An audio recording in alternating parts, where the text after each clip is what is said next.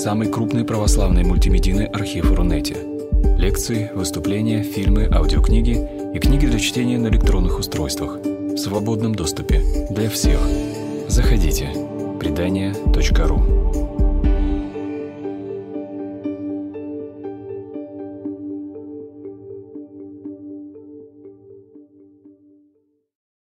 Э, Все, что связано с Кумраном, это целая планета разных интересных э, сфер. Здесь пересекаются и э, исторические свидетельства древних авторов, и археология современная, и богословие, и самое главное Священное Писание, то, что мы знаем о Священном Писании. Э, Начну с того, что известно более-менее всем. Вы помните, в Евангелии от Луки рассказывается о том, что Господь отправляет своих учеников э, Петра и Иоанна в Иерусалим, чтобы приготовить тайную вечерю. И Он им говорит, что когда вы войдете через ворота, и, вероятно, это именно ворота Есеев, вы увидите человека, который идет с кувшином воды, и вы пойдите за ним в дом. Куда он войдет, туда и вы войдите. И в том доме вы скажете хозяину дома, учитель говорит, приготовь комнату. И где-то комната, в которой он, э, учитель будет праздновать с учениками. И он вам покажет горницу, устланную, приготовленную, и там приготовьте ужин. И так они и поступили, там приготовили Пасху. И в Евангелии очень много таких э, личностей или фраз, которые у нас вызывают недоумение, и они остаются как белое пятно. Мы никогда не узнаем, кем был этот человек, таинственный мужчина, который пошел к колодцу за водой. Дело в том, что э, в, иудейск- в иудейском обществе к колодцу ходят женщины, поэтому история с Самарянкой, история с Ревекой. Колодец – это место, где обычно собираются женщины. Мужчины за водой не ходят.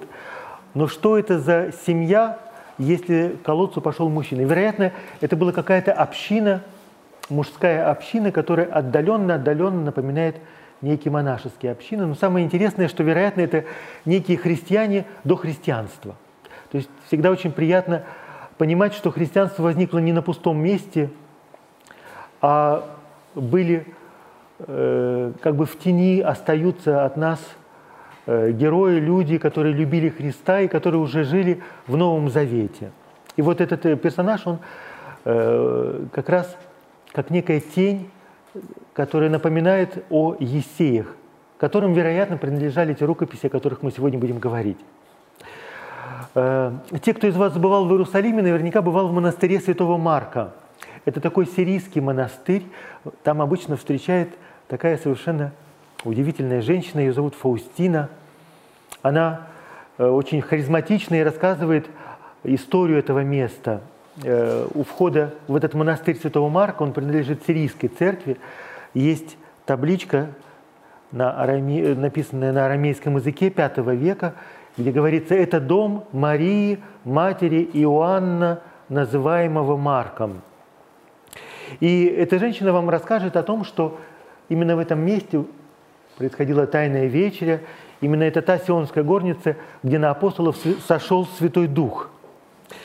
Э, Паломникам всегда рассказывают самые не- невероятные истории. Э, Отчасти это правда, но это правда такого особого свойства. Мы ее исторически проверить не можем. Но чем интересен этот монастырь Святого Марка и о чем говорят э, паломникам, о том, что этот монастырь еще в древности был библиотекой.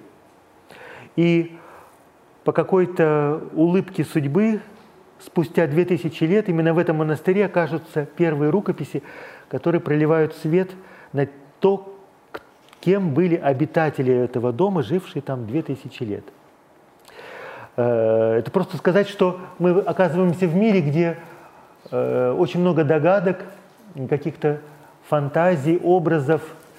Иногда это соответствует такой реальности, которую мы можем пощупать руками, иногда это остается только реальностью нашей веры.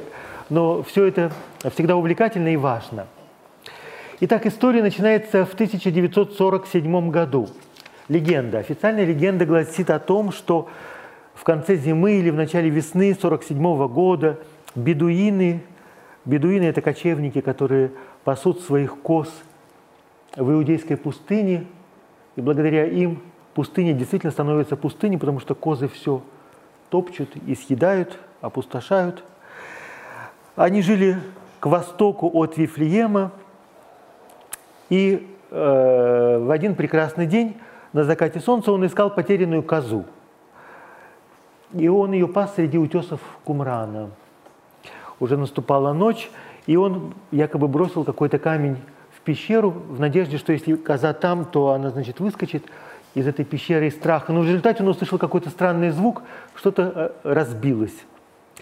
И, ну это легенда, э, он обнаружил, что там какие-то кувшины, а в этих кувшинах, в разбившемся кувшине, он э, увидел то, что он принес потом на рынок, антикварный рынок в Вифлееме. Итак, официально мы знаем, что вот в 1947 году на а, антикварном рынке Вифлеема, где продают всякое старье, Э, вдруг оказываются интересные вещи. В то время арабы, христиане, которые составляли 60% населения э, Вифлеема, занимались торговлей и были очень религиозными людьми. И были очень опытными антикварами. И они сразу поняли, что кусок э, истлевшей кожи, обернутый в льняную ткань, представляет большую ценность историческую. Эта ткань, скорее всего, древняя – а, вскоре эти э, рукописи, первые рукописи купил профессор э, Иерусалимского университета, и они оказались в монастыре, в монастыре Святого Марка. И этот профессор подтвердил, что возраст этих рукописей более двух тысяч лет. Может быть, они относятся вообще к первому веку до нашей эры. И что удивительного, это были первые семь свитков – Представьте себе, что для бедуинов это просто кусок кожи, э, э, выделанный очень хорошо, и поэтому определенная ценность, которую можно превратить в деньги. Но представить, что этот свиток имеет возраст 2000 лет, более того, один из первых свитков был удивителен тем, что это был полный список пророка Исаия. Э, в современных изданиях Библии 66 глав, и ученые говорят, вот там как минимум три рукописи порознь, и, скорее всего, их когда-то в поздние времена составили вместе, все это прекрасно. Но вот перед нами оказывается рукопись, которая 2000 лет, и там все 66 глав одна за другой записаны. И э, таким образом, как будто произошел скачок во времени. Вдруг мы оказались на тысячу лет назад. Значит, о чем идет речь? Очень часто думают, что оригинал Библии еврейский. Вы тоже в этом уверены, что Библия написана и оригинал – это еврейский текст. Да, это прекрасно. Вот. Но все современные издания Библии, важно понимать, что Библия – это еще такой книгоиздательский проект. Это просто книгоиздание – в XIX веке немецкие исследователи подготовили вот эту еврейскую Библию, которую мы считаем источником, оригиналом. Но в действительности она возникла примерно э, в X веке нашей эры, то есть в средние века. Понятно, что это не может быть никаким оригиналом, потому что это уже не только, э, это, да, это тысячи лет после Рождества Христова. И наша церковь пользуется греческим оригиналом – септуагинтой. Славянский перевод сделан не с греческого текста, которому на самом деле тысячи лет, а с более древнего, который возник еще в третьем веке до нашей эры, септуагинта, и с нее сделан греческий текст. И, к сожалению, э, в протестантизме и вообще как-то было модно считать, что вот э, именно еврейский текст оригинальный, поэтому нужно отказываться от греческого, потому что это перевод, и, скорее всего, это уже из вторых рук, и истина, она вообще веритас ибраик. Это вот э, то, что, в чем был уверен Лютер, и поэтому протестанты пошли по этому пути. И вот кумранские рукописи совершенно перевернули эту картину. Оказывается, что то, что авангард библиистики протестанты считали устаревшим, вторичным и ненадежным, оно в действительности соответствует тем рукописям, которые были найдены э, у берегов Мертвого моря.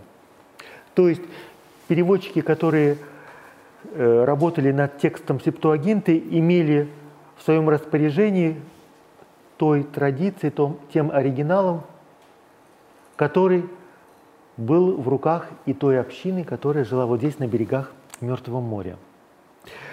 Но история открытия этих рукописей – это отдельный роман, немножко в стиле кода да Винчи, потому что э, археологи понимают, что это некое абсолютно ценное открытие, и нужно торопиться. И они на перегонки с бедуинами совершают, ведут эти археологические раскопки. Очень интенсивно, судорожно. Э, фактически за 220 дней э, первая э, команда археологов перекопала и нашла все, что нужно. Но при этом каждый раз, когда они после перерыва приходили на э, этот сит археологический, они видели, что здесь побывали бедуины. И все, что можно, они уже оттуда унесли. Поэтому играли вот в такую игру э, на перегонки кто кого.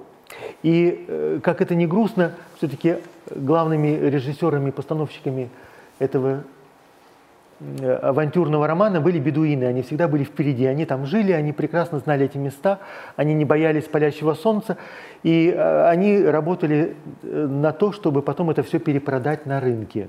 И поэтому они все время были впереди.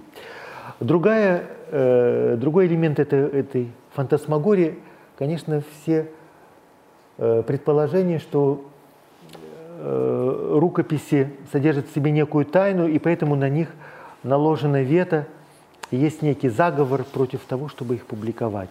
Но, э, тем не менее, история очень увлекательная, она заслуживает отдельного разговора. Первые годы были связаны с большим энтузиазмом, и фактически за первые 12-13 лет э, археологи обнаружили основной массив рукописей. Потом начинаются разные приключения. В 60-м году умер один из Рокфеллеров, который был главным меценатом этих раскопок. В результате, когда умирает спонсор, прекращается финансирование, то кто-то из археологов начал страдать алкоголизмом, кто-то просто забросил это дело.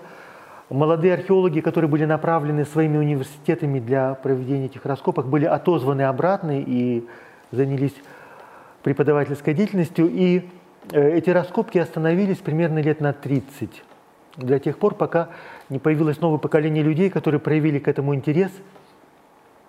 И э, в 90-е годы, э, в частности, был замечательный человек из Калифорнии, очень богатый, который э, заинтересовался этой историей. И ситуация такая, что э, на Святой Земле все время идут войны.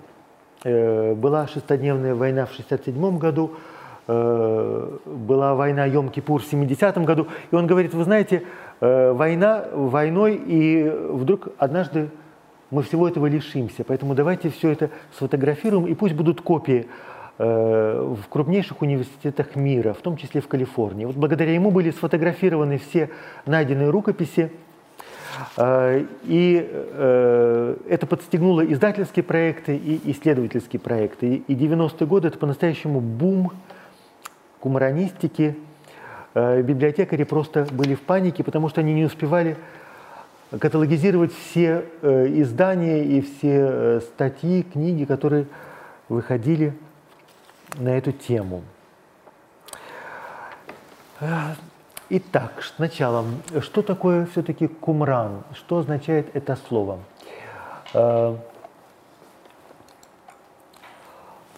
Этот археологический комплекс был известен еще и в XIX веке. Э, вот фрагмент карты XIX века, где можно увидеть такое название Гумран. Дело в том, что в XIX веке думали, что именно на этом месте находилась Гамора. И действительно, на противоположном берегу Мертвого моря, в Иордании, паломникам показывают пещеру Лота – из которой он наблюдал за всем, что происходило на противоположном берегу, то есть гибель Содома и Гаморы. Если посмотреть на карту, Кумран находится э, совсем недалеко от Иерусалима. Фактически это полчаса, максимум час на машине от Иерусалима. Он также совсем недалеко находится от Иерихона. Иерусалим и Иерихон – это два э, важнейших центров э, религиозной жизни и экономической жизни. Иерихон вообще древнейший город человечества. Вероятно, кто-то из археологов говорит, что он возник в пятом тысячелетии до нашей эры. То есть здесь люди живут очень давно. И дорога, которая соединяет и сейчас Иерихон и Иерусалим, э, современная трасса, она проходит по той же самой дороге, по которой ходил Господь наш, по которой ходили пророки, пророк Илья вот из этих краев э, спускался к Иордану, когда бежал от опасности, смертельной опасности, прятался в этой иудейской пустыне. Вот эта самая дорога – это э, очень важная артерия и для пророков, и для путешественников, и для коммерсантов, и для всех. Другая важная артерия проходит вот так вдоль Мертвого моря. Э, это просто для того, чтобы понять, что Кумран э, находится э, совсем недалеко от очень оживленных очагов жизни и цивилизации. Это совсем не где-то на отшибе.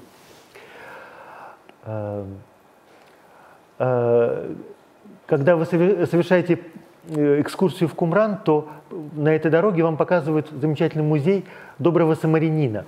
Вот, потому что, как вы помните, в этой притче самарянин, не самарянин, а человек, который попал в руки разбойников, он шел из Иерусалима в Иерихон. Священники там жили в Иерихоне, очень часто, заканчивая службу в Иерусалиме, шли пешком в Иерихон. И там находится э, музей, где была в древности гостиница, которую все знали, и вам этот музей могут показать. Э, я вам говорю э, об этом для того, чтобы потом стало понятно, почему одна из гипотез объясняет, что в Кумране, скорее всего, была гостиница и был какой-то паломнический центр. Эм. Так, сейчас еще карту посмотрим. Да, и вот это э, просто, чтобы представляли себе это замечательный совершенно пейзаж. Мертвое море, в котором нет никакой жизни, абсолютная, э, как говорят, галимая соль, Э, и на ее берегах вот такой великолепный пейзаж, прекрасная пустыня, которая э, великолепна в лучах восходящего и заходящего солнца, оазисы. И э, когда начались раскопки, первая пещера, где были обнаружены рукописи, находится вот здесь, пещера номер один – и э, затем каждой последующей пещере присваивали последующий номер. То есть все эти номера соответствуют э, порядку обнаружения в них рукописи, проведенных в них раскопок. Для того, чтобы себе представить, что когда мы говорим слово «кумран», это такое, такая метонимия, э, то есть этим словом одновременно обозначается очень много чего. Э, во-первых, этим обозначается какое-то местечко, э, руины, которые в XIX веке мы увидим, как они выглядели, на них никто не обращал внимания, потому что таких руин очень много. Э, с другой стороны, э, сегодня Кумран – это национальный парк, заповедник, и он включает в себя и все вот эти пещеры, в которых были обнаружены рукописи, которые, можно спорить, а можно не спорить, непосредственно связаны вот с этим местечком. Так, вот что такое Кумран. И действительно, все эти скалы, они просто испещрены. Действительно, э, если понять, что такое испещрен, нужно побывать там, э, кругом ниши. Э, и в 11 из них, на самом деле уже в 12, были обнаружены эти знаменитые рукописи. Что сегодня показывают здесь паломникам? Я вам просто бегло покажу, так чтобы вы примерно себе представляли. Эти ступеньки ведут в глубокий бассейн.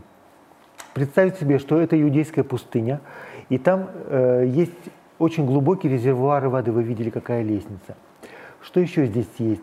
Э, здесь есть э, печь, в которой обжигали керамику. То есть была мастерская по приготовлению керамических сосудов, и вот оно, вот это место и есть. В этих печах обжигали глину. Э, вот эта вывеска говорит о том, что здесь вот эти ритуальные бассейны, в которых совершали ритуальное омовение. По-английски написано «пул», и вот лестница ведет как раз туда. Здесь были места, где готовили мед.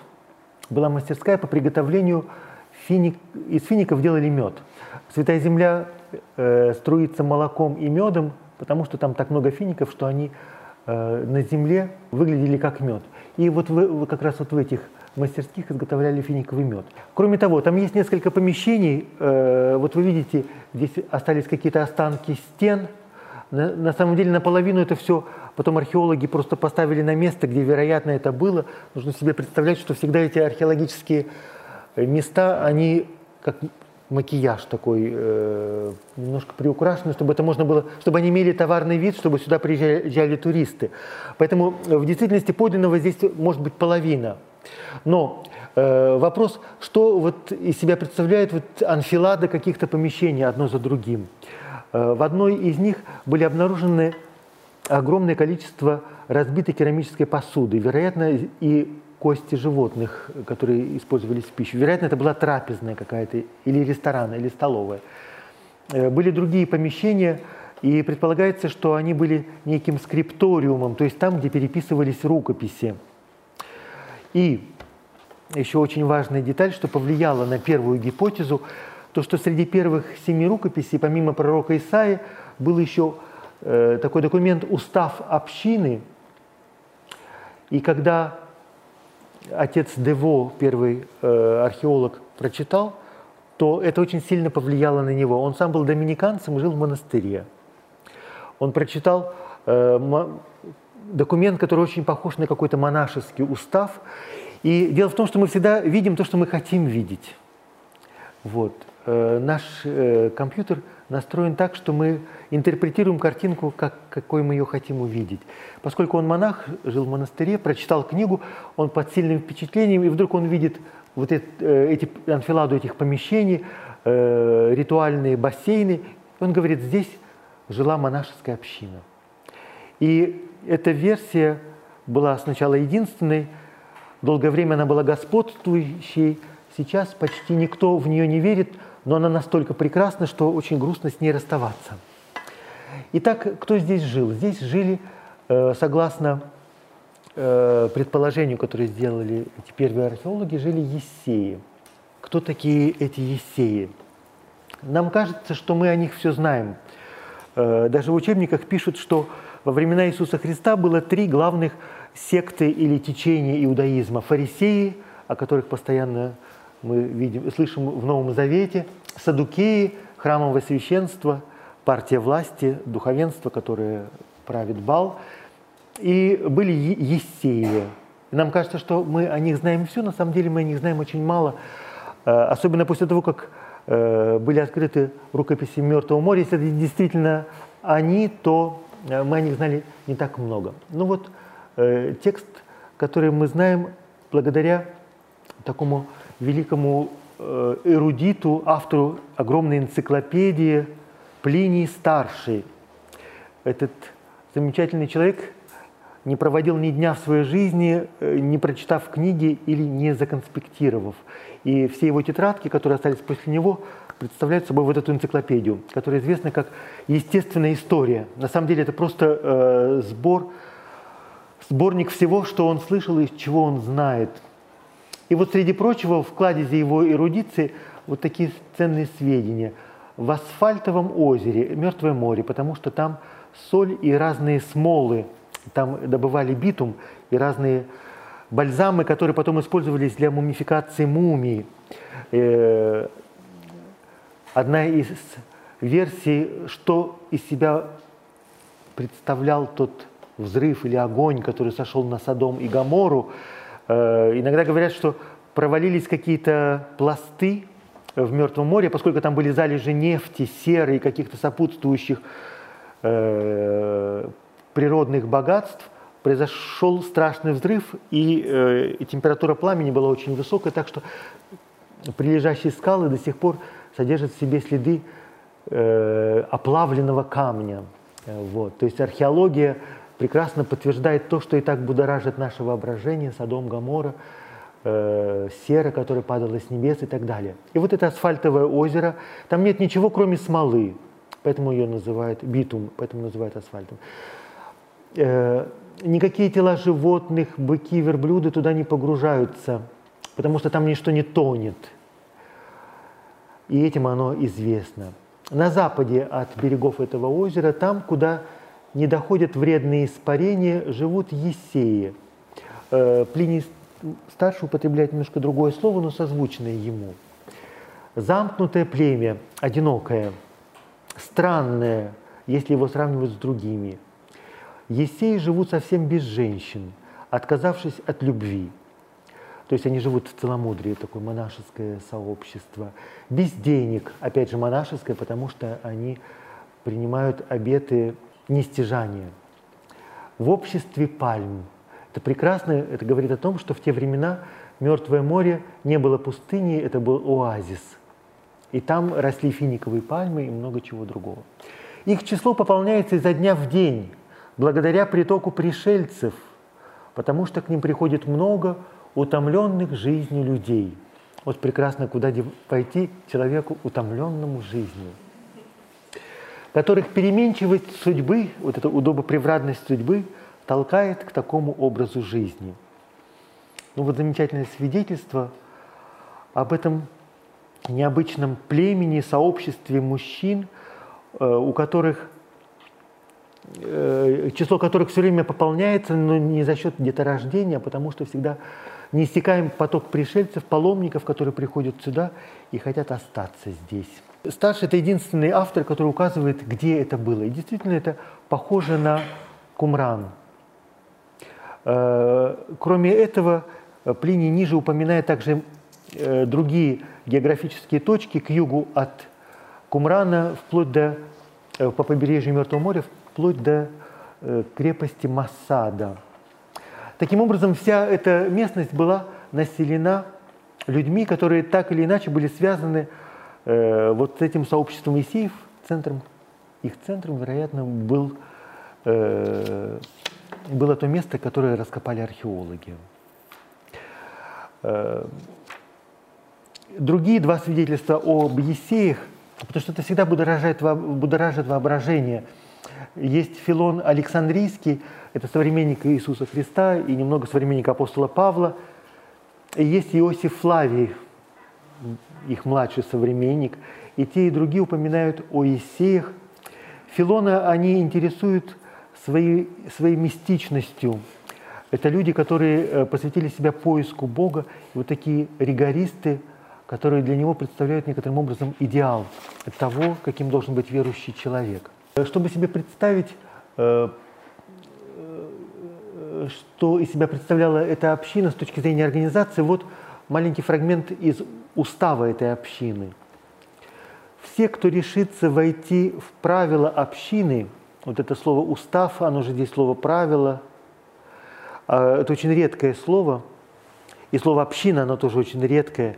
И э, оно является эквивалентом того, что христиане обозначают словом «койнония». Первые э, христианские общины назывались именно этим словом.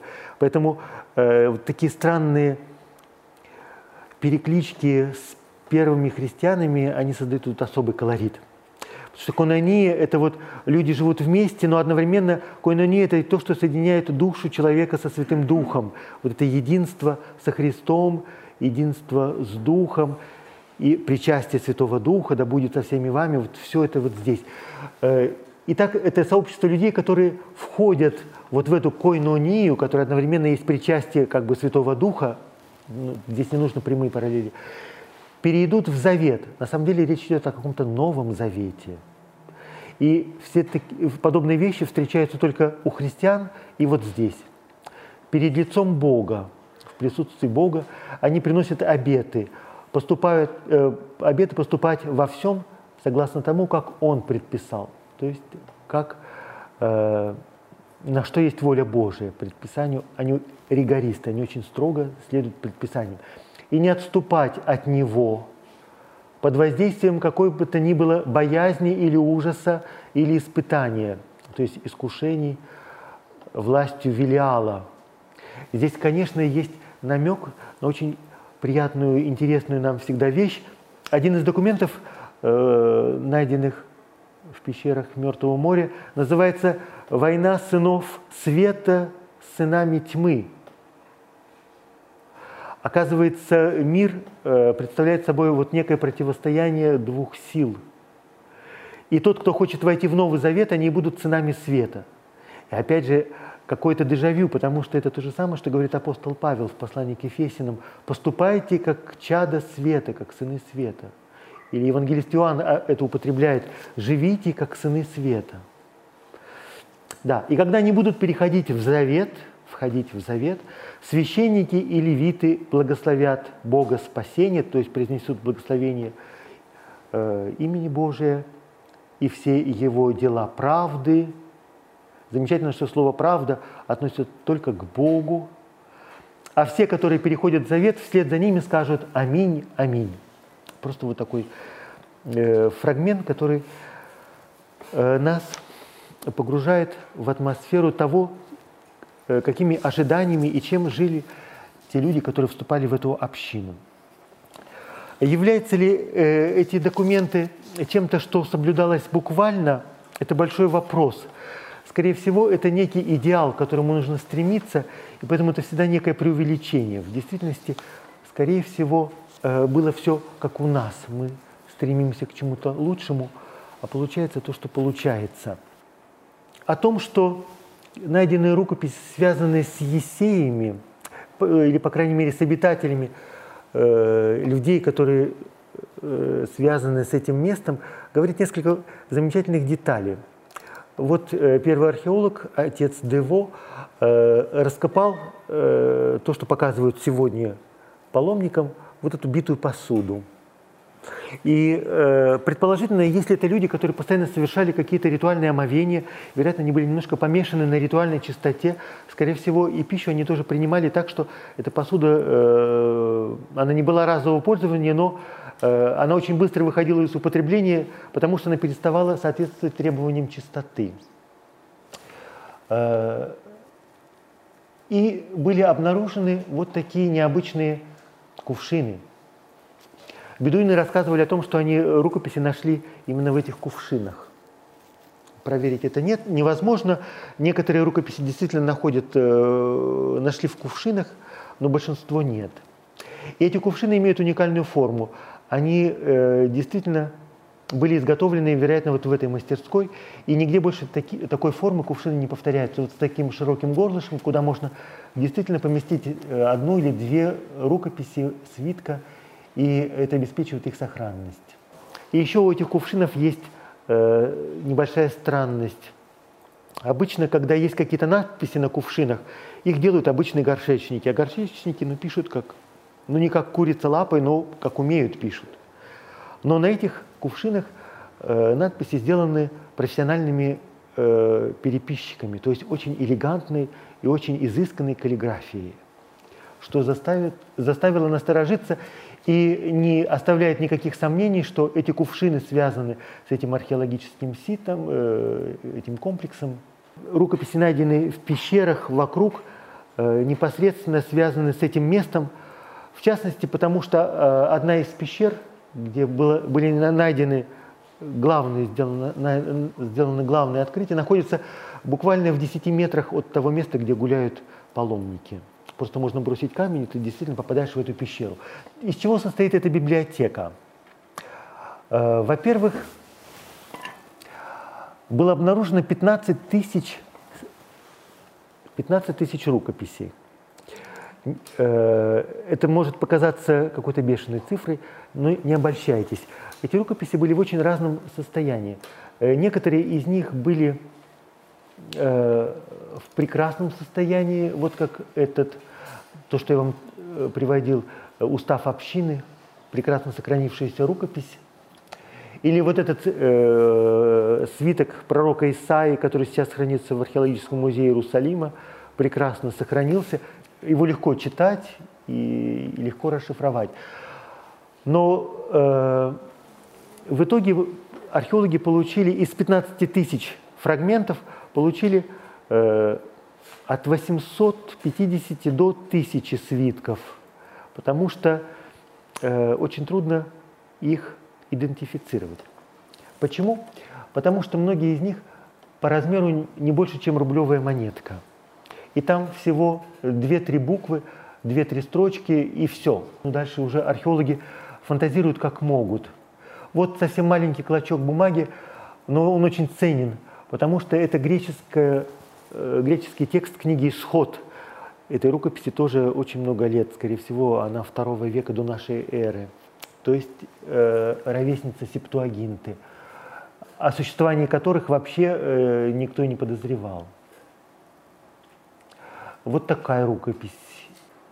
Э, некоторые из них э, представляют собой свитки, а некоторые археологи называют окурками. Действительно, видите, по виду похож на такой бычок. Вот. Дело в том, что эти рукописи очень плотно сворачивали для, для того, чтобы бережно сохранить, но за 2000 лет они могли так вот истлеть и превратиться в что-то подобное. Труд э, ученых, которые изучают, очень кропотливый, потому что все эти обрывки нужно со собрать вместе для того, чтобы это как складывают пазл, для того, чтобы получить какой-то э, связанный текст. Их вот так вот иголочками фиксируют, складывают, подбирают. Это ужасно кропотливый труд. Э, большинство рукописей, примерно 80%, это, конечно, еврит, то есть библейский еврит. Тот текст, на котором написаны книги Ветхого Завета. Э, может быть, даже больше. Э, процентов, ну, если сказать 80, то 20 процентов, но всегда приблизительные ориентиры, тут очень трудно подсчитать. Э, это на арамейском языке. Арамейский язык – это тот язык, на котором, как считается, говорил Господь наш. Это язык э, Персидской империи, который благодаря владычеству персов получил распространение по всему Ближнему Востоку и был тем, чем является сегодня английский язык, американский какой-то вариант э, примитивного английского для всех нас. Вот такой язык международного общения в те времена, арамейский язык. И э, совсем немножко на греческом языке. Некоторые рукописи написаны на очень изысканном древнееврейском э, языке. Это почти тот же самый язык, но написание букв немножко отличается. Это как если сегодня писать славянской вязью. Вот вы не просто пишете от руки, а что-нибудь вот такое под старину. И вот есть такие рукописи. Эм, большинство текстов – это, конечно же, книги Священного Писания. Бестселлером является книга Второзакония. За ней идут псалмы, книга Бытия, Исход. Вы видите цифры, я, чтобы вас не грузить, не называю их. Книга Левит. Затем э, Исаия, один из популярных. Но наряду с ним книга юбилеев и книга Эноха. Книги, которые считались э, апокрифами, то есть книгами, которые не могут входить в канон Священного Писания. Затем идут вот книга чисел, Даниил и малые пророки. Последние книги относятся вот к уставу, устав общины и песни субботнего приношения. Это э, сборник песнопений, молитв, как и псалмы, которые использовались за богослужением. Э, это переворачивает наше представление, потому что, например, книга Энуха, она считалась как бы подложной, немножко э, э, неканонической книгой. Тем не менее, она сохранилась благодаря эфиопскому переводу. И нам это покажется странным, потому что мы привыкли к нашим Библиям. Вот. Но эфиопская Библия включает в себя еще и эту книгу Энуха, которая сохранилась в древнеэфиопском переводе. И с тех пор всегда сохранялась этой общиной. И вдруг мы обнаружим, что она была очень популярна и в иудаизме.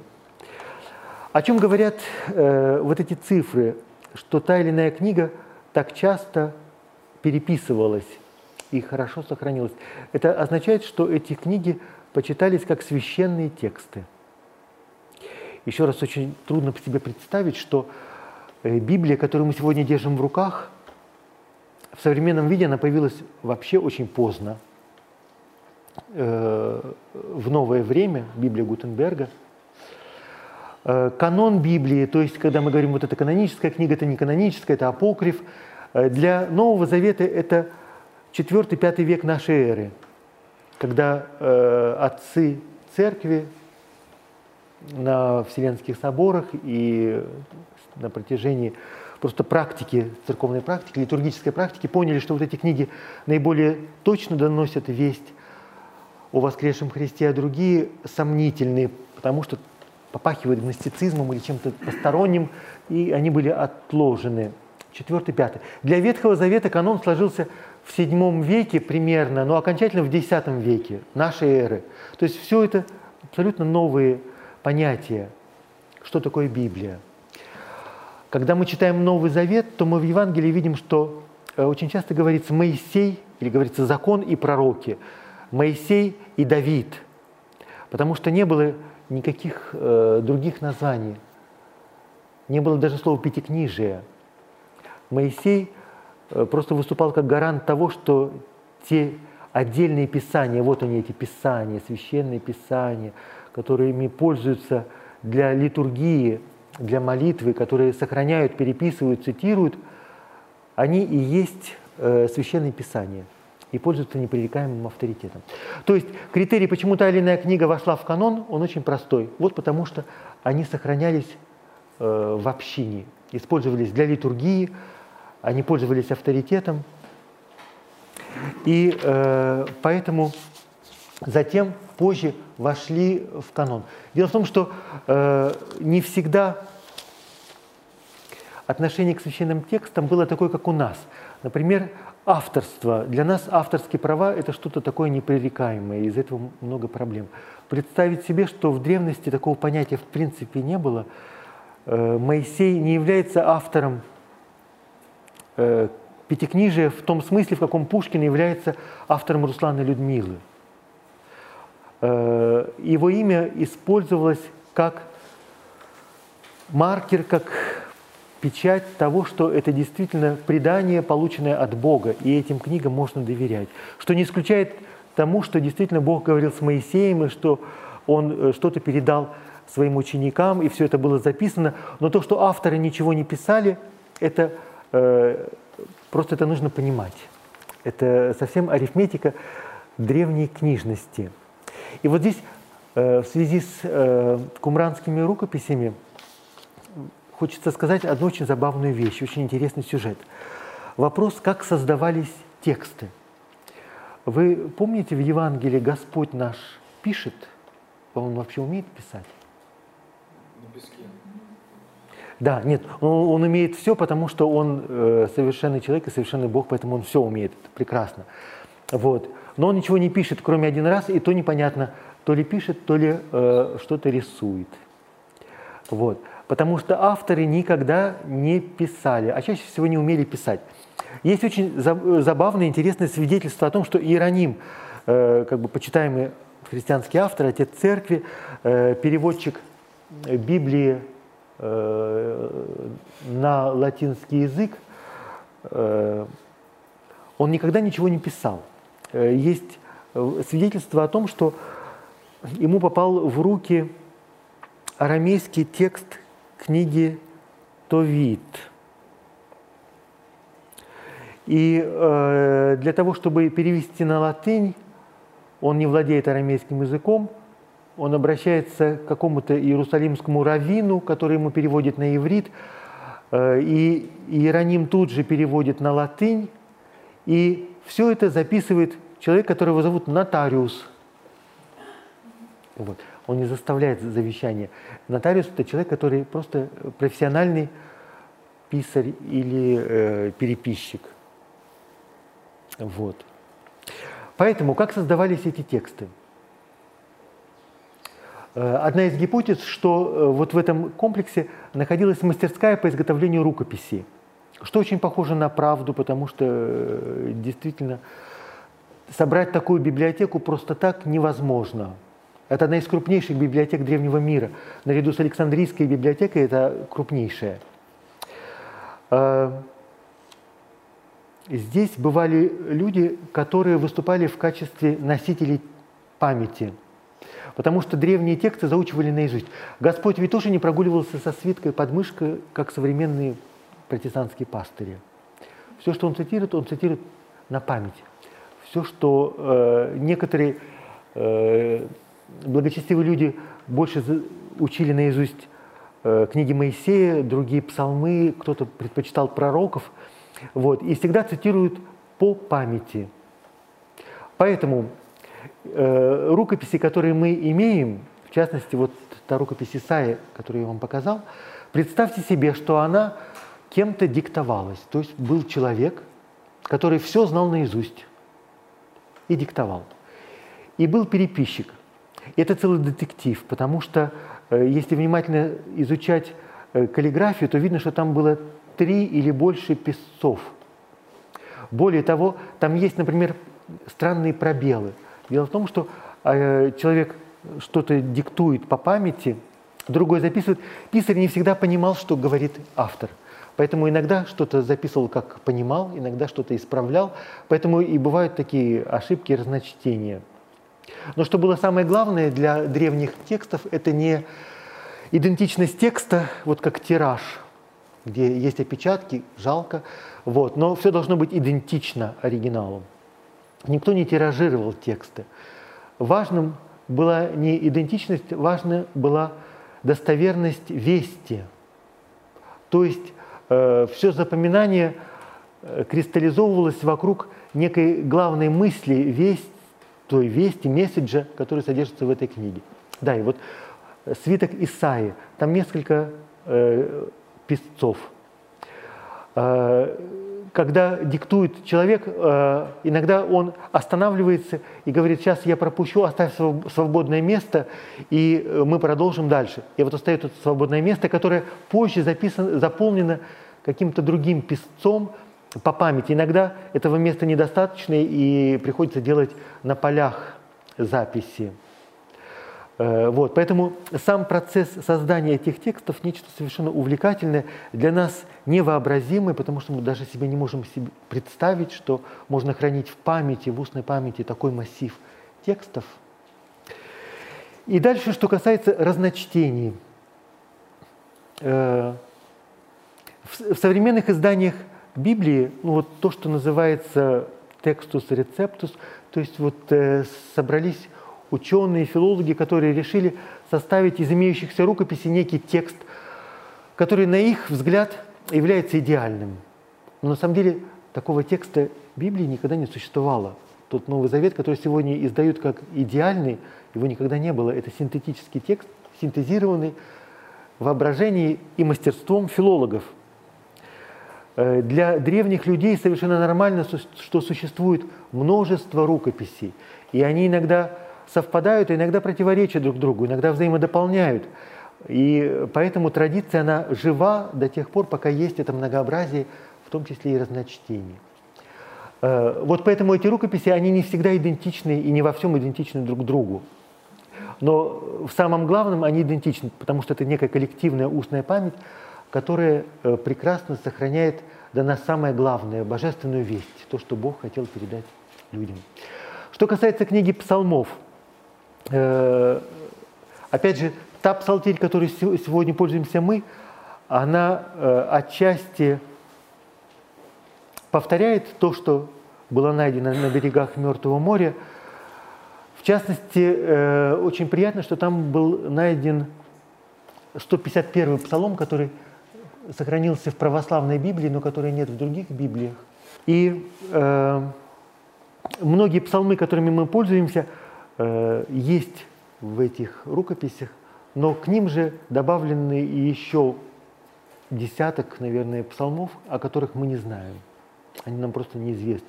Но которые были известны иудейским общинам тому, тому, того времени. И самое главное, что э, вполне вероятно, что эти рукописи или эти тексты слышал Господь, держал в руках, может быть, эти свитки. Паломникам рассказывают о том, что Иоанн Креститель Э, в ранней юности тоже был послушником в этой общине. Но если себе представить, что действительно это был некий монастырь, э, где были очень жесткие правила.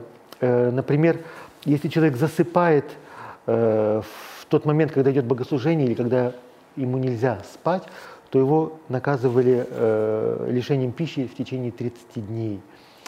Да, то есть это очень строгая община, где и не все э, могли... Например, э, величайшим богохульством считалось плевать на землю. Вот. На самом деле интуитивно как бы мы тоже понимаем, что это что-то неприличное. Но это было просто однозначно признак какой-то нечистоты, и за это человек просто отлучался от общины навсегда. Э, и вот э, просто интересно, это легенда, но если себе представить, что Иоанн Креститель действительно какое-то время был в этой общине послушником, э, понимал, что такое сыны света, что такое Новый Завет, что такое приблизилось царство Мессии, что идет Мессия, то тогда как бы все понятно, все пазлы становятся на свои места.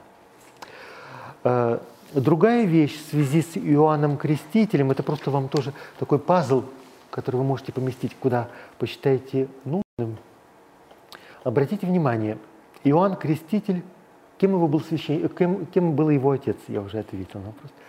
Захария был священником иерусалимским, да? Мы когда-нибудь слышим о том, что Иоанн Креститель присутствует в Иерусалимском храме на богослужении? Никогда. Он проповедует и живет в пустыне, так же, как вот и они живут в пустыне.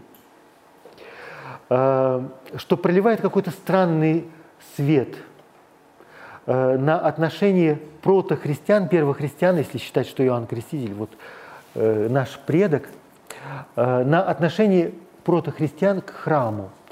И одна из гипотез, связанная с Есеями, она возвращается к событиям второго века до нашей эры, когда было восстание Маковеев, в результате которого установилось царство и некая независимость относительная независимость э, Иудеи. И цари взяли на себя функции первосвященников, хотя по генеалогии они не имеют права. Сыны Давида не могут быть священниками, только сыны Аарона могут быть священниками. И в результате э, такого волевого решения одного из царей э, в священническом сообществе получился раскол. И э, одна из гипотез – часть священников Иерусалимского храма, которые э, были против этого, они удаляются в пустыню и живут э, своей замкнутой жизнью. Вероятно, поэтому Иоанн Креститель э, считает, что богослужение в храме не соответствует чистоте и требованиям чистоты закона, и поэтому, при том, что сохраняется ностальгия об Иерусалиме, они туда не ходят. Но в э, текстах Мертвого моря, применительно к храму, нигде не сказано о том, что для э, этих священников проблема то, что э, функции первосвященника узурпировали потомки царя Давида из другого колена. Для них важнее другое. Их скорее занимает вопрос календаря и вопрос ритуальных очищений – то есть, вероятно, в Иерусалимском храме произошла какая-то литургическая реформа. Это просто к вопросу вообще о всяких реформах э, в храме. Это вызвало протест, и, в частности, календарь.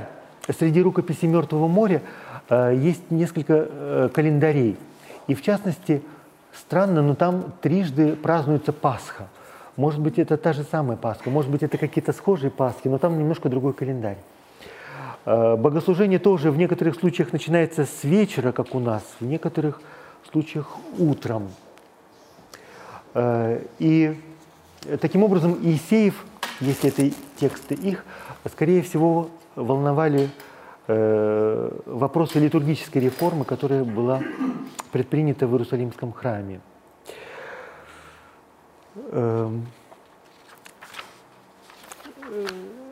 Может быть, самый интересный и пикантный вопрос, э, а есть ли что-нибудь для желтой прессы там? Может быть, есть какие-то... Потому что, понятно, ведь это какое-то закрытое сообщество, которое живет обособленной жизнью. Э, и среди рукописей просто все рассказать невозможно, но я вам так пазлами что-то пытаюсь донести.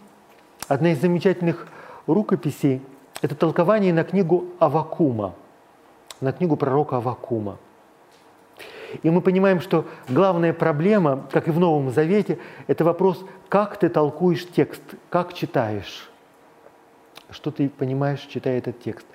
И э, комментарий на книгу пророка Авакума как раз показывает о том, э, дает нам знать о том, что в общине существует некий учитель праведности. Опять же, очень необычный титул – учитель праведности, наставник правды. Это очень похоже на то, чем является Христос для апостола Павла. И опять же, это встречается только у, в этих рукописях и у христиан. Эм, и э, в этих толкованиях на пророка Авакума э, все время пытается э, учитель праведности прочитать то, что сам пророк, может быть, не понимал. Но поскольку пророк лишь только рупор, он до нас переносит, доносит весть, которую он, может быть, не совсем понимает, то всегда остается некая скрытая правда, которую можно расшифровать между строк, в частности, о судьбах мира, о том, каким будет храм в конце времен, о том, как э, очень красивое место, где э, первосвященник этой общины и священники и другие члены встречают Мессию. Это одновременно царь и священник, что тоже очень похоже на то, что Э, Христос Мессия, Он царь по чину Мельхиседека, в нем совмещаются эти функции. Да, это закрытое сообщество, и поэтому они живут своей жизнью, своими ожиданиями, у них своя картина мира. И поэтому там наверняка есть что-то, чего, что в других местах не встречается. Но вот помимо необычных литургических текстов, есть, например, текст Э, гимна бедным. Вот в сборнике песнопений есть гимн бедным, который начинается словами «Благослови душа моя Господа». Это то, э, какими словами нищие обращаются к Богу. И Бог действительно любит бедных людей, потому что у них ничего нет, кроме Его. И э, это проливает очень необычный свет на то, что апост... в книге Деяний называется святыми. Святые – это есть бедные, это члены первохристианской общины – Итак, что касается, собственно, э, более пикантных рукописей. Э, например, есть гороскопы от любителям астрологии. И более того, есть даже гороскоп Мессии. Э, но я вас уверяю, что это ничего общего не имеет теми гороскопами, которые сегодня печатаются на последней странице глянцевых журналов для развлечения. Идея была в том, что не только Священное Писание есть письмена Бога, но и все, что нас окружает.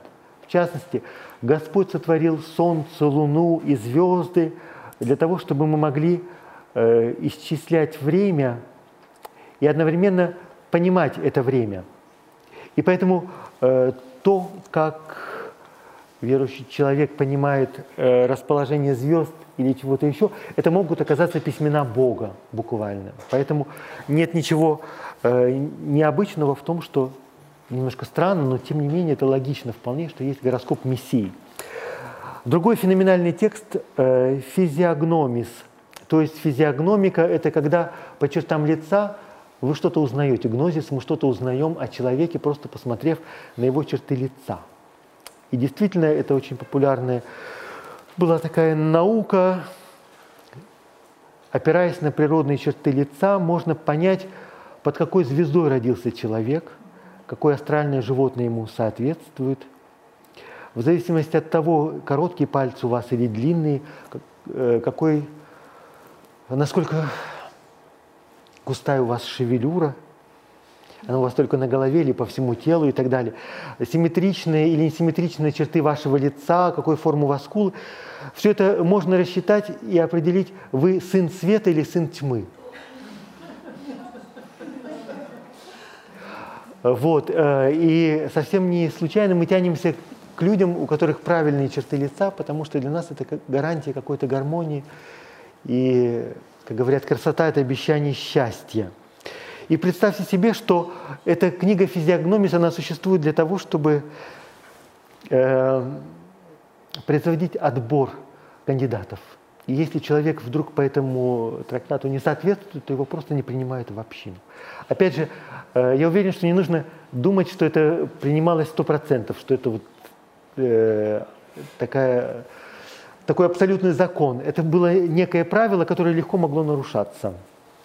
Вот. И Иосиф Флавий говорил о том, что э, Есеи чем-то похожи на пифагорейцев.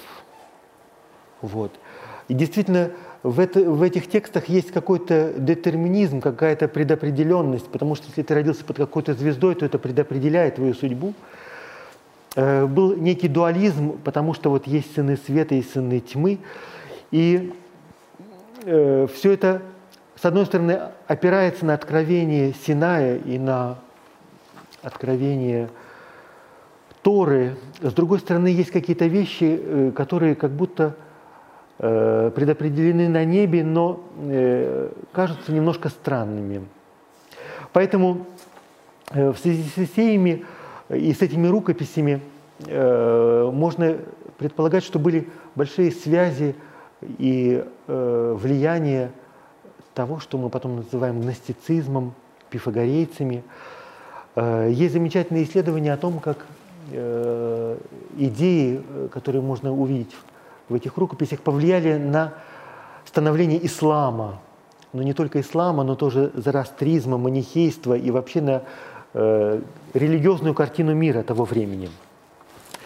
Э, поэтому э, библиотека, которая э, стала достоянием сегодня ученых, совершенно уникальна.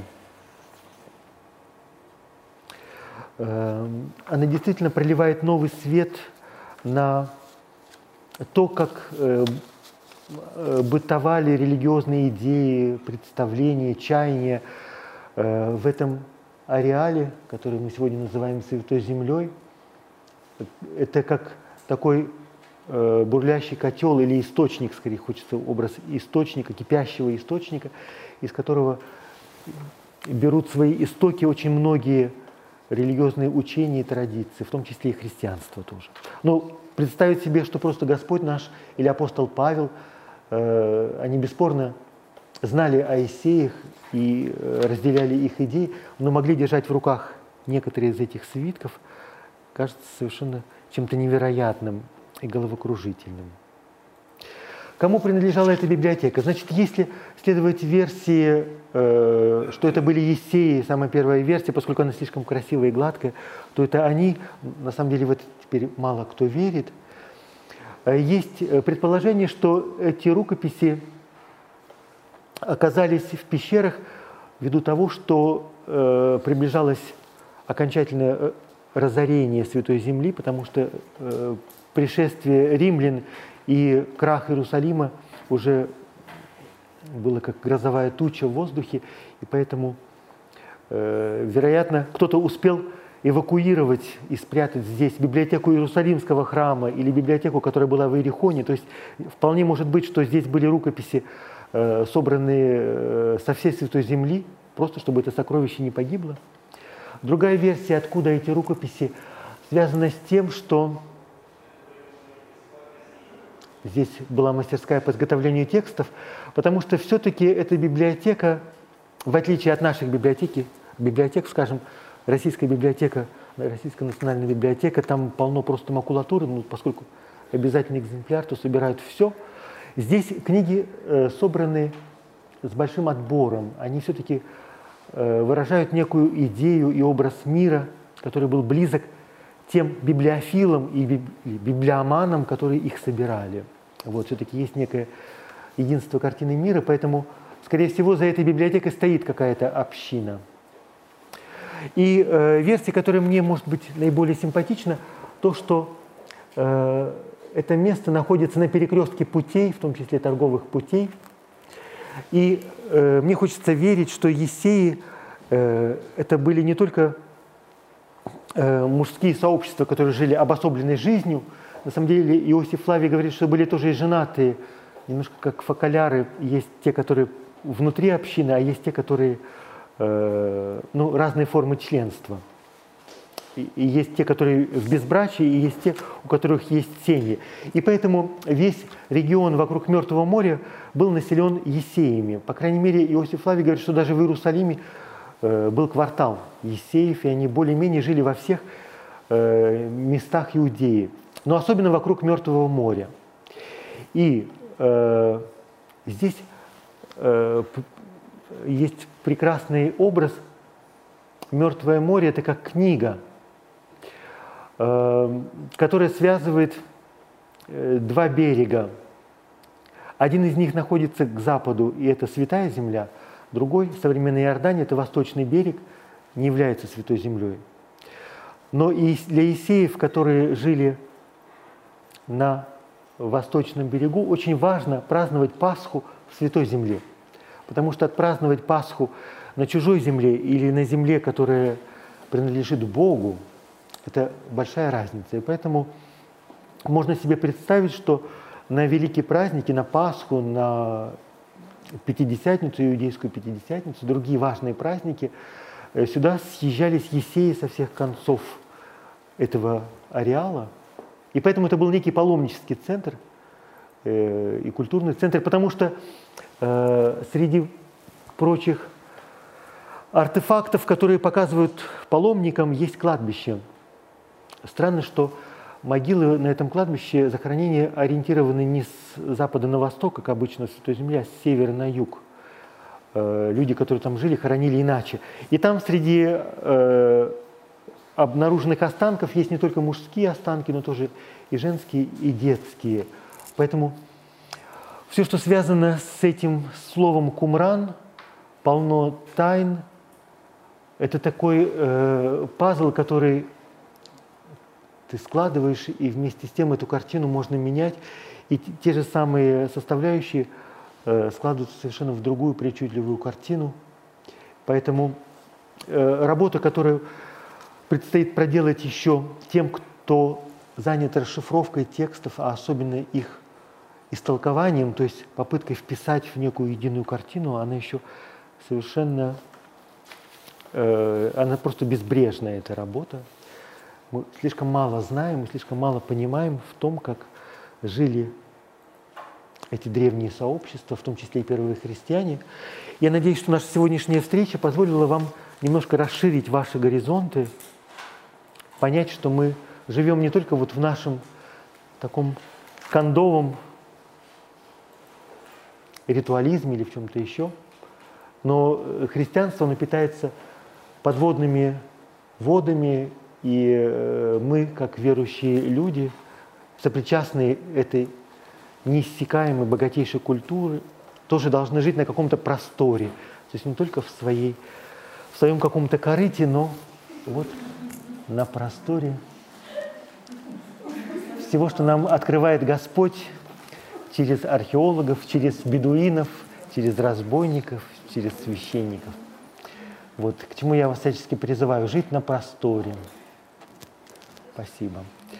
Если есть какие-то вопросы, идеи, естественно, я вам не рассказал, может быть, даже и десятой части того, что хотел бы вам рассказать. Что за книга великанов? Это, это будет отдельная тема, я вам в Федоровском соборе это все расскажу. А, но с великанами очень интересно, потому что это постоянно на оглашение задают вопрос, а кто эти э, сыны Божии или сыны ангельские или гиганты, великаны, которые упоминаются в книге «Бытия», сыны Божии, которые согрешили с дочерями, из которых родились потом. Вот это оттуда. Вот. Э, книга юбилеев – это… Э, нет, это книга «Бытия» и книга «Второзакония», пересказанная – э, немножко иначе, такой парафраз, но тоже очень увлекательный. Вот. Да, конечно, это все опубликовано на любом языке, хотите на иврите, хотите э, на русском языке, все это доступно. Да, да, да, да. Да, да, да. Потому что даже спросить, кто эти сыны Божии. Ну, э, самое простое, то, что вы, вы наверняка знаете. Бог стал э, в сонме богов. Или он говорит, э, там в другом месте сказано, вы боги. И мы не можем понять, потому что о чем идет речь. Вот. Еврейское слово «элогим» одновременно обозначает Бога с большой буквы, который сотворил небо и землю – оно одновременно обозначает ангелов, то же самое слово. Элогим – это ангелы, божества. Это означает языческих идолов, кумиров, статуи. Это означает царей и людей важных, крутых, влиятельных. Вот. Поэтому вы тоже Элогим, все мы очень важны. Э, но вопрос, что имеется в виду, да, э, сыны, эти сыны Элогим – это ангелы, тогда это одна песня. Если это какие-то цари, которые завоевали землю, то это другая. И поэтому этот текст всегда открыт к самым э, необычным толкованиям. Можно вопрос? Поясните, пожалуйста, если можно, чуть подробнее понимать Христос, священник по чину. Как это понимать? Э, Христос священник по чину Мельхиседека. Э, опять же, фигура Мельхиседека, она очень таинственная, и как всякая таинственная фигура вызывает большой интерес и пробуждает наше воображение, наше вдохновение. Э, Мельхиседек э, – царь Салима, и по преданию это город, который стоял на месте нынешнего Иерусалима. Но это царь, который одновременно был и первосвященником, и поэтому э, в нем совмещались царские функции и священник. Он был жрецом. И Авраам ему приносит дары – то есть Авраам, с одной стороны, он вроде бы победитель, и все должно быть на, наоборот, но он платит десятину и приносит дары Мельхиседеку. И поэтому, когда э, мы говорим, что Христос э, царь и священник по чину Мельхиседека, то это означает, что о его происхождении мы не знаем, у нас есть его родословно, но в действительности он Сын Божий, и вот некий э, образ того, что подлинных истоков, откуда Христос, мы не знаем, от, нас не открыто, открыто нам не все, как и происхождение Мельхиседека, а с другой стороны, что в нем совмещаются те две функции, которые в принципе должны быть различные. Потому что были иудеи, которые ждали Мессию из колена Аарона, это будет священник, были те, кто ждали Давида, это будет царь, то есть политический деятель, военачальник – вот. А тем, каким пришел Мессия, его узнали не сразу и узнали не все, а многие и до сих пор не могут его узнать. Мельхиседек, да. Спасибо. Есть вопросы, пожалуйста? Отец Дмитрий, вы упомянули, что сначала э, официальная церковь, в частности Ватикан, довольно криво смотрела на нахождение этих рукописей. Э, Нашли там какую-то крамолу и как какое-то официальное отношение сейчас существует? Нет, нет. Э, все заговоры, они существуют только в фантазии тех, кто в них верит. И ты человека не можешь переубедить, что этого не было. Поэтому заговор Ватикана существует только для тех, кто в это верил. Вот. Естественно, никакого заговора не было. Э, наоборот, была проблема в том, что поскольку первыми археологами были доминиканцы, и вообще археологией в Святой Земле активно занимаются католические священники, францисканцы и доминиканцы. Вот. То наоборот, э, у многих было недовольство, что долой попов из археологии, чтобы все это десакрализовать и чтобы это было светским. Вот. Поэтому ничего этого не было и никакой э, немыслимой крамолы нет, ничего такого, что нельзя было опубликовать в этих рукописях не было найдено, они опубликованы целиком. А то, что э, процесс издательства затянулся на такой долгий срок, то можно понять, э, это связано с кропотливым трудом, который нужно проделать. 15 тысяч фрагментов разобрать. Хорошо, если мы этот текст знаем, поэтому э, можно легко там догадаться. Вот. А процентов 20 текстов вообще были неизвестные поэтому это очень кропотливый труд. Среди крамольных вещей, конечно, ну, очень много э, гипотез, одна фантастичнее другой. Например, ну, очень популярная была гипотеза, сейчас, надеюсь, в нее никто не верит, э, был такой иезуит, он с ирландским именем О. Колаган, он, он из Барселоны, э, ему в руки попал маленький кусочек, написанный на греческом тексте, там буквально 5-6 букв, две строчки, вот, и он э, расшифровал это сочетание букв как Тивериада, и сказал, что это Евангелие от Марка, которое мы не знаем, но вот поскольку там вот есть что-то, что похоже на Тивериаду, э, то это вот оно. И, и об этом написано очень много диссертаций, и очень много людей придерживают. Вот, потому что э, действительно археология – это область реконструкции очень часто, в том числе вот таких. С другой стороны, очень приятно э, представить, что был некий оригинал Евангелия от Марка на, на еврейском языке.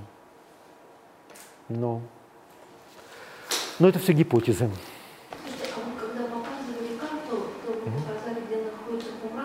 Да. Сказали, что потом говорите о такой вещи, как то, что между Иерихоном и Иерусалимом была гостиница, то есть, ну, по всей видимости, ну, да, да, да, да. А потом вы не договорили, вы можете договорить? Почему вы считаете, что это был перекресток торговых путей? Умран это действительно было место, где, где, где проходили торговые караваны? Во-первых, это было на берегу моря. Э, и поэтому, да, да, но по нему плавали корабли. Конечно, да. Да, да, да. Оно не было настолько соленым, вот. Э, но тем не менее по нему можно было, э, э, да, оказаться на другом берегу. Торговые пути. И вы сказали, что вы потом еще будете говорить о том, что это было место, где принимали. Да. Вопрос, просто одна, одна из гипотез, что это было? Это была гостиница. И поэтому разбитая посуда – это просто вот это был ресторан, где принимали, а помещения, которые э, анфилада комнат, это было, были помещения, где останавливались на ночлег. Вот. Да, да, да, да, да, да, да, да. Нет, поэтому там э, отдельные пазлы друг с другом хорошо складываются, но при этом это как кубик Рубика, ты его собираешь, ты одну сторону собрал, у тебя другая рассыпалась. Вот. Надеюсь, что однажды кто-то сложит все стороны вместе. Потому что то, что говорят древние историки, это одно лицо пирамиды. То, что говорят рукописи, это какая-то другая библиотека, из чего она составлена. То, что говорят археологические раскопки, это еще третье. И очень трудно все это совместить. Э, почему я говорю, что это был очень, э, да, центр торговых путей и ну, не урбанизации, но такой активной экономической деятельности. Э, эта часть, она была оазисом в то время. Э, видите, здесь делали финиковый мед. Э, и, вероятно, одна из гипотез, что эти бассейны служили не для ритуальных омовений, а служили для выделки кожи, потому что рядом были фермы, где разводили овец – и в этом месте вполне могли выделывать, э, обрабатывать эти кожи и вымывать их в этих бассейнах. Тогда это вообще другая история получается. А что касается э, поселения Есеев, археологи нашли несколько отдельных келей, то есть такие хижины, в которых действительно жили отшельники – южнее и немножко севернее Кумрана, что вполне подтверждает гипотезу, что они жили э, где-то в, этой, в этих местах и жили отшельнической жизнью. Вот. Но точно не, не здесь. Здесь отшельники не могли жить. Э, вот. О том, что это не так далеко от Иерусалима, и эти э, бассейны могли служить тоже для ритуальных омовений. Вот в этой рукописи э, свиток храма есть такое предписание, что и всех нечистых, прокаженных, э, ну, всех, кто может осквернить Иерусалимский храм, а, отправляй, э, направлять к берегам Мертвого моря, где они могут совершить это ритуальное омовение. То есть вполне может быть, что сюда приходили паломники из Иерусалима, которых не пускали в Иерусалимский храм просто по причинам нечистоты. Но опять же, это какой-то другой пазл, который не склеивается с другими. И это до бесконечности. А, еще если вы посмотрите на макет этого э, сита, этого комплекса, вполне может быть, что там была э, крепость, но стены слишком тонкие, поэтому она не, могла быть э, военным укреплением. Вот, потому что тоже была такая версия, что Иисеи исчезли после того, как был разрушен Иерусалимский храм, и римляне начали очень активно репрессировать население, поэтому они могли куда-то э, переехать, рассеяться, раствориться.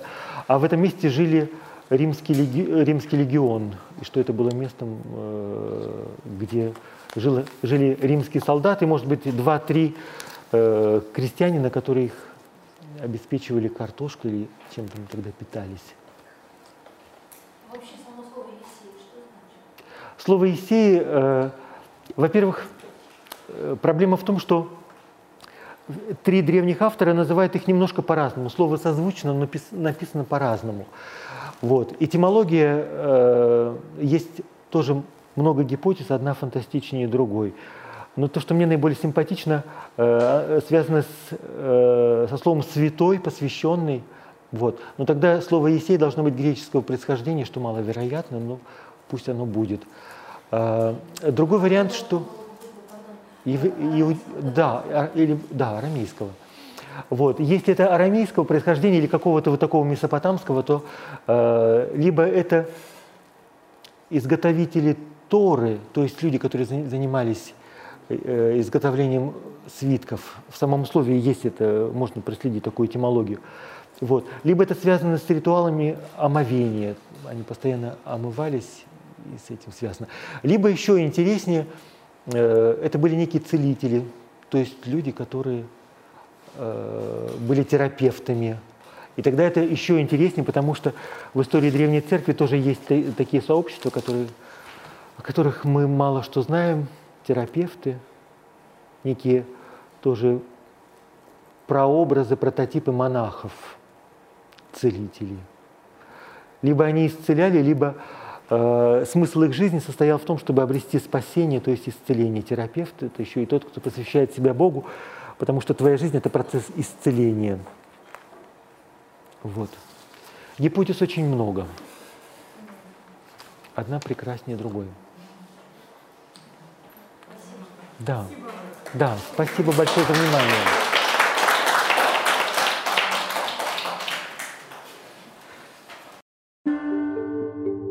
Лекция проведена и записана по заказу православного мультимедийного портала «Предание.ру». Лекции, выступления, фильмы, аудиокниги и книги для чтения на электронных устройствах в свободном доступе для всех. Заходите. Предание.ру